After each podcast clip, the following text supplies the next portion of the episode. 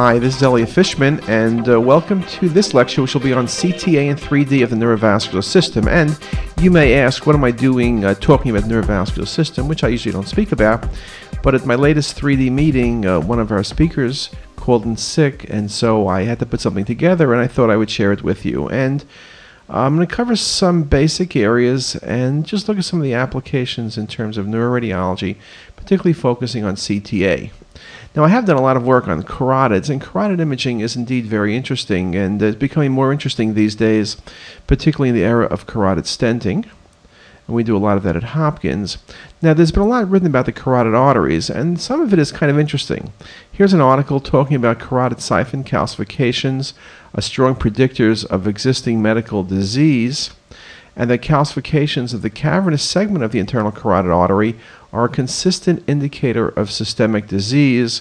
And the third comment from that article being that correlation exists between diabetes, hypercholesterolemia, and hypertension and the occurrence of carotid calcifications observed in screening head C T. So you can see that carotid disease is indeed very important, and if you detect it incidentally, it can have significant importance.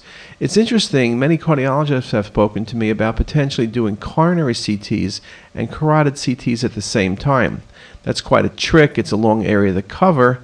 I guess we can do it surely doing the cardiac first and then the carotid second, but it makes the point that carotid disease and coronary disease tend to go hand in hand. But let's stick with the carotids for a minute. If we're doing a carotid study, injection rates typically are in their four c c's per second range. The contrast volumes probably are on the low side, about eighty uh, cc's. We use Omni three fifty unless the patient has uh, issues with creatinine, and then we go into Visipaque three twenty. Scan delays can be variable, and the reason I have this scan delay variable is it depends what you're looking for if you're looking at a neuroCTA. So, for example, if you're looking at carotids only, where you don't want venous contamination, you're in the fifteen to eighteen second delay range. If you're doing a head and neck tumor and you want to see both artery and veins, then you're probably closer to fifty or sixty seconds. In terms of single versus dual phase acquisition, in most applications, we're doing single phase acquisition. And of course, antecubital is the site of injection. In terms of protocols, we'll always use the thin sections, and I've shown you here two sets of protocols, one on sixteen and one on sixty-four. Both really tend to be the same, zero point seven five millimeter thick sections, every zero point five millimeters. And you can see from the bottom line that post-processing is critical, particularly volume rendering and maximum intensity projection. We will, however, use multiplanar reconstructions as well. Often the sagittal will work very nicely in this situation. Also, curved planar reconstruction will be very valuable, particularly in patients with extensive calcification. Now, I've mentioned before about protocols, and so what I recommend in your scanner is to have a protocol such as this one for the carotid arteries. We have specifically the contrast given, the single phase acquisition, and the protocol. And again, that's just something I always like to emphasize. So let's look at some examples. If we look at this case, you can see very nicely I've done some three D mapping. You see both the arteries and veins. You see also very nicely the vertebral arteries. I wanted to make the point in this case that when you're looking at the carotids, you get a very good look for free at the vertebrals, whether vertebral arises off the subclavian, as in this case, or it comes directly off the aorta. You can get a very good look at it. You could do bone removal if you want to see it even better, of course. If you come forward a bit and you change the rendering, you can show very nicely the thyroid gland. In this case, because it was about a sixty second delay, we have a very good visualization of the jugular veins. And so, again, I'll, let me rotate this a little bit for you. If you want to see jugular veins, as you typically do in tumors of the head and neck region, and you want to see the carotids, you have a later delay, and you can see very nicely here showing both of them. Now, the thing to recognize, of course, is you can play around the data set. Look at the image on your left where I've kind of cut away the jugulars. So even when you have venous contamination, in most cases, it's not really an issue for me. I can typically pull the carotids out very nicely, whether it's through a cut plane or, in more complicated cases, through a seed growing technique or just a routine editing technique will work very nicely. So we can do that indeed very well. And here's another example, again, showing you both carotid and vertebral visualizations. And again, you can see here as well, nicely showing you the siphon of the carotid on this sagittal view without doing a whole lot of editing or post-processing. So it's a very nice technique. Similarly, when you look at those vertebrals, you can see that by rotating the data set, I really can bring the vertebral artery into good visualization, but again, bone segmentation and removal will make life a whole lot easy. Make that a whole lot easier. Uh, you can see here, as I go through a few more renderings in another example, just the importance of cutting things away, rotating the data sets, doing the entire visualization and planes and perspective indeed is very, very helpful. You recognize, of course, things we've showed you before, the ability to look from skin down to muscle, down to vessel. It's something that's fairly easy to do. And again, recognizing that you really will need to do uh, many of these manipulations, particularly if you want to isolate the carotid in a case like this.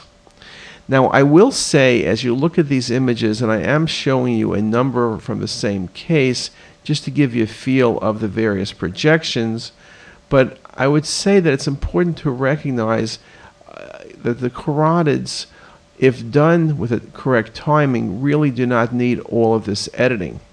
It's also important to recognize that in head and neck imaging, where most work is done in the axial plane, you can see from these examples that coronal three D maps are indeed very helpful.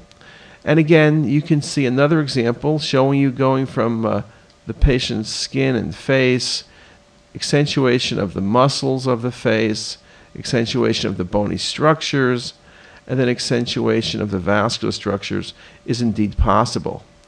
Now, if you want to see the carotids alone, that's where I'll specifically go to uh, the better timing. So there's several ways of doing it. One is you can do a delay of about seventeen to eighteen seconds. That works pretty well. Another is triggering, triggering off the aortic arch at about one hundred fifty to one hundred seventy Hounsfield units in a sixty-four slice scanner.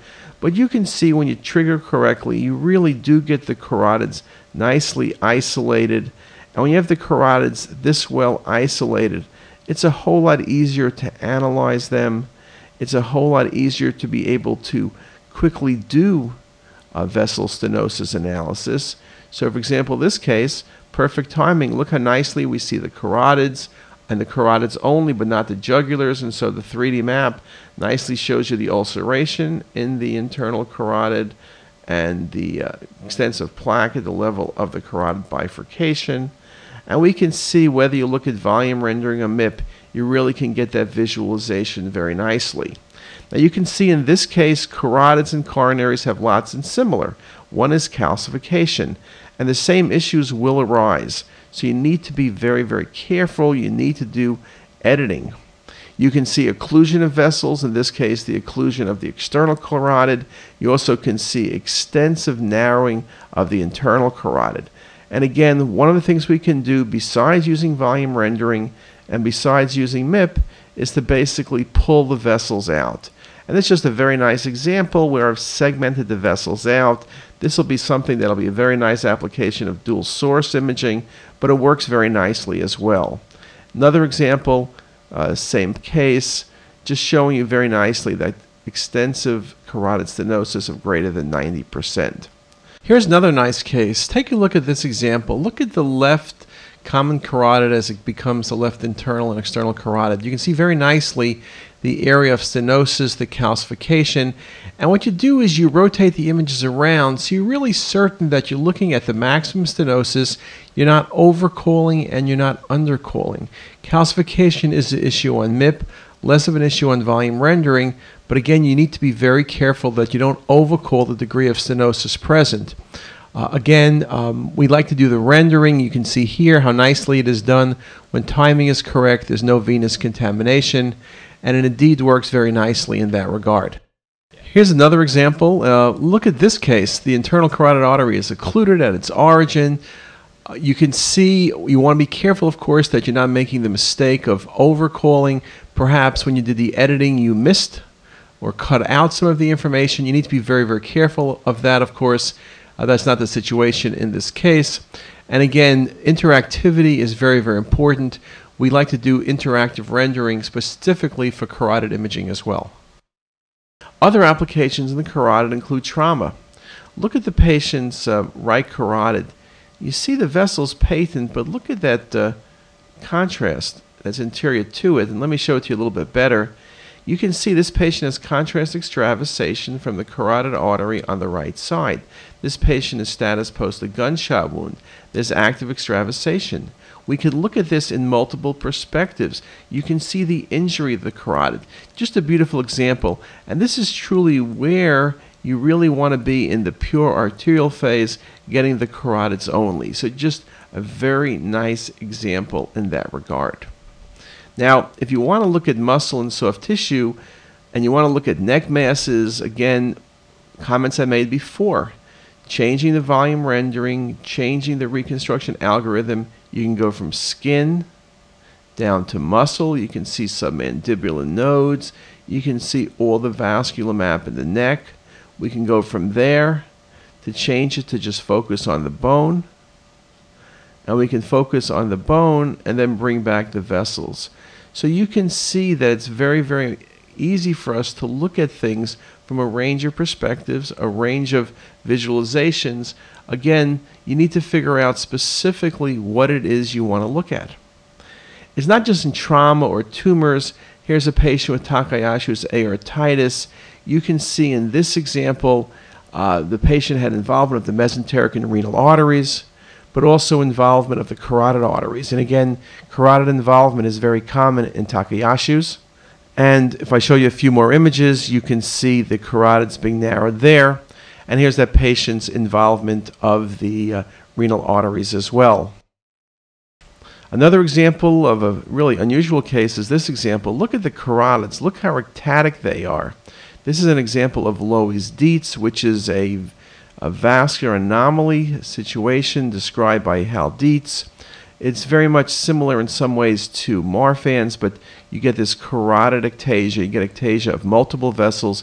You also get multiple aneurysms. And you can see in this example, even looking at the base of the skull, just really beautiful visualization. So again, um, we can see a range of different pathologies.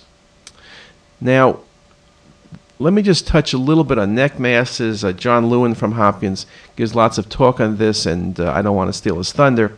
So let me just comment that when I'm looking at neck masses, I try to go more in the venous phase, as I mentioned, so you get really good opacification of the carotids and the jugular system.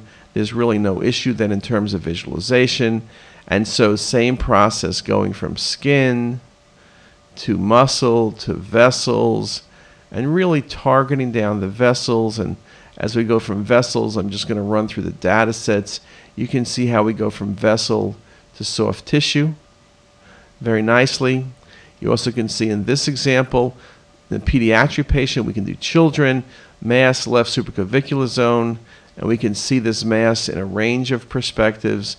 And this is just a very nice example of a cavernous hemangioma, not an uncommon tumor in a pediatric patient, but very nicely visualized on the three D renderings.